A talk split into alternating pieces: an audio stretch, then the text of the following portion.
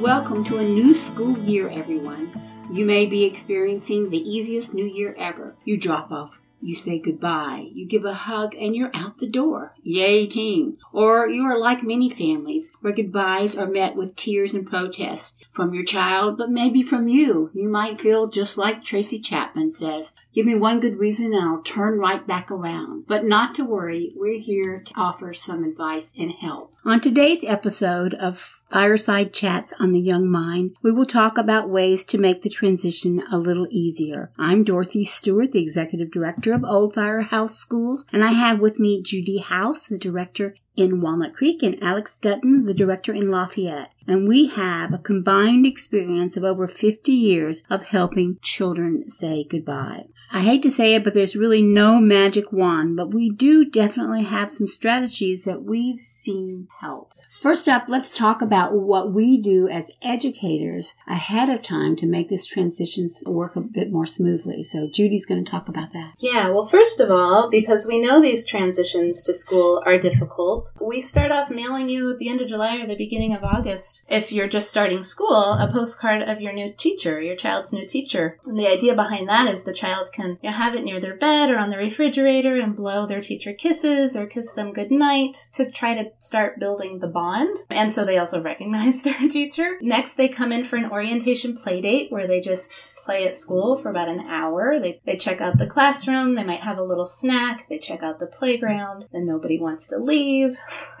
and then we also hand out booklets for each classroom where you can take home a booklet and read to your child every night about, you know, starting in the big room or the yellow room or whatever room they're going to be in. We have a stuffed animal dog, Dalmatian dog, take them through a typical day at Old Firehouse School so they can start building a script of what's going to be happening in their life. And then the teachers do home visits before the child starts school, the teacher comes to your house. And the idea behind that is that the child sees that their family trusts this person, this new teacher. They're in their house, they can show them their bedroom or their favorite toy or their favorite book. I was a teacher for 11 years at the Lafayette School, and I had kids who years later would say, Do you remember when you came to my house? And I say, yeah, you know, we read The Very Hungry Caterpillar and jumped on your trampoline. it makes a really big impression. So that's what you can do ahead of time to work with us in providing those kinds of experiences and memories for children. But what about the day of? Actually, Judy and Alex were both parents themselves of children that went to Old Firehouse School. And so Alex is going to talk about what she did as a parent the day of. I have two children, and both, whether or not you believe me, have a hard time saying goodbye to me, even though I work literally in the same building where they go to school, and they know they're going to see me multiple times a day. But despite that, it is still hard to say goodbye because they, they still know I'm not going to be with them all the time. And one of the things that I like to do beforehand is the idea of bridging. And we talked about this in our separation podcast. But even before school, starting to help them think about what they're going to do when they get to school. You know, oh, Teddy, when we get to school, I wonder if you and Logan can build a sandcastle again. Or, oh, do you want to tell Carolyn about what we did this weekend? That kind of thing will help them to think about a plan that they're going to have with the people they're going to be with. And so that helps build that bridge between being with you and being at school. Sometimes that will give the children specific thing that they can look forward to telling somebody or playing with a friend. Okay, so we prepared them in the car and in the house before we get to the school. But what about the moment of you guys? What can we tell them in that moment when they're about to separate or maybe the 10 minutes before that? What can we say that can help?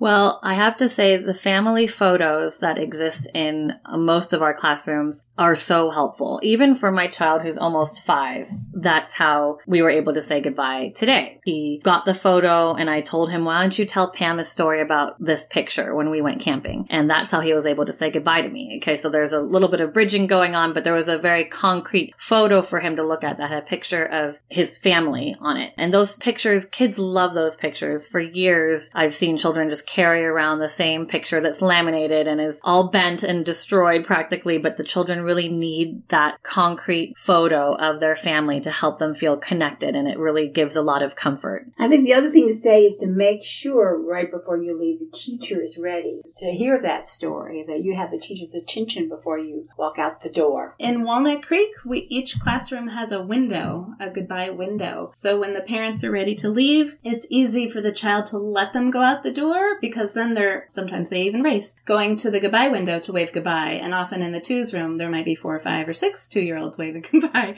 Aw. to somebody's mom or dad. And that works really well. We've had parents who have a, a routine of always reading a story and then giving an Eskimo kiss before they leave. Or even the fun one of, can you push me out the door? How strong are you? And then the parent like overacting. They're like, oh my gosh, what a big push as they're being pushed out the door.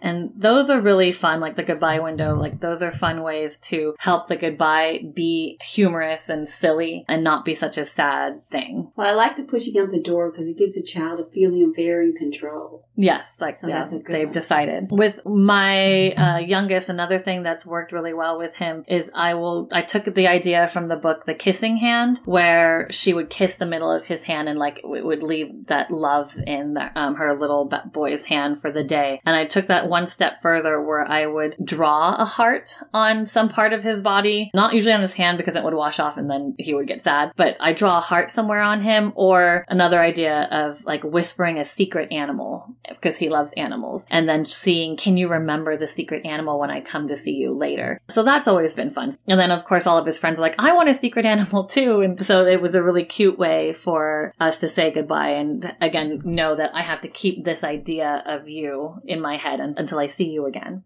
So for some children, a video can help. FaceTime video to your teacher's email address, and then the child, when they're at school, can watch it, depending on the age or just depending on the child. That could really help. We had some cute videos from parents, and they're like five seconds, ten seconds long, but they'll watch them over and over again, and it just brings a smile to their face that they can see their parents saying goodbye to them. There are really lots of strategies. I think the important discipline for parents is you can't sneak out. If you sneak out, children become afraid that you might leave any time. So despite your feelings, your ambivalence, their ambivalence, you really still need to say goodbye. That's our one and only goodbye rule at Old Firehouse School.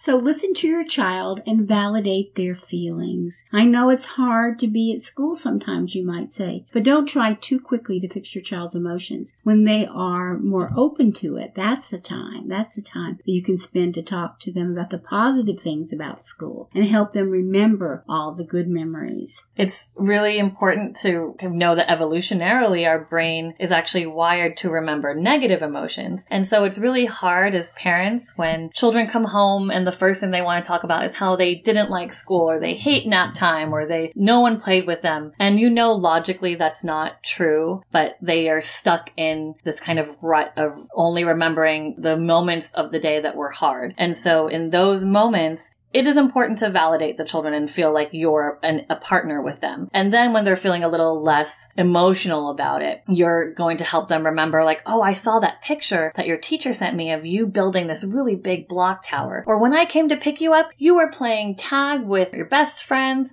And wow, that looked like so much fun. So while you're also validating their feelings, you're trying to give them the memories of the positive things that had happened as well. That's such a good mental health skill anyway, to hold on to the good. So we want to start that very early in life. Judy, what else do you think? Well, we also want to reassure you that it's totally normal for a child to get sad when saying goodbye at drop off time. They're supposed to, and you're supposed to, have a hard time saying goodbye to people you love. That's their job. It's their way to try to keep their family close to them. And this is developmentally appropriate for children even until kindergarten or first grade. And even when mom works in the same building, Right. it's totally normal. That's really true. So let's sum this up by giving them some tools, such as books. What are some books that are good on this topic? I mentioned the kissing hand. Another one that's really simple and really good for toddlers and two year olds is called You Go Away. And it's very simple. It's like you go away, but you come back. And then you have to go away and then you come back. And it's really pictures of like a parent going to the grocery store or even just going to the bathroom. And it's very, very simple language for very young children. Another one that's good for very young children is Bye Bye Time by Elizabeth Verdick. So those are two good ones for toddlers and two year olds. Judy, do you have some to recommend? I love owl babies because the mama owl leaves, but the children reassure each other that mama always comes back. We also have Wemberly Worried by Kevin Henkes and I Love You All Day Long by Francesca Rusackas. So that's going to be our podcast for today. We wish you all ease in your transitions and remember hold on to the good help your child hope hold on to the good but understand that parting is such sweet sorrow thank you Thank you. Goodbye. Bye. thanks for listening to our podcast and please subscribe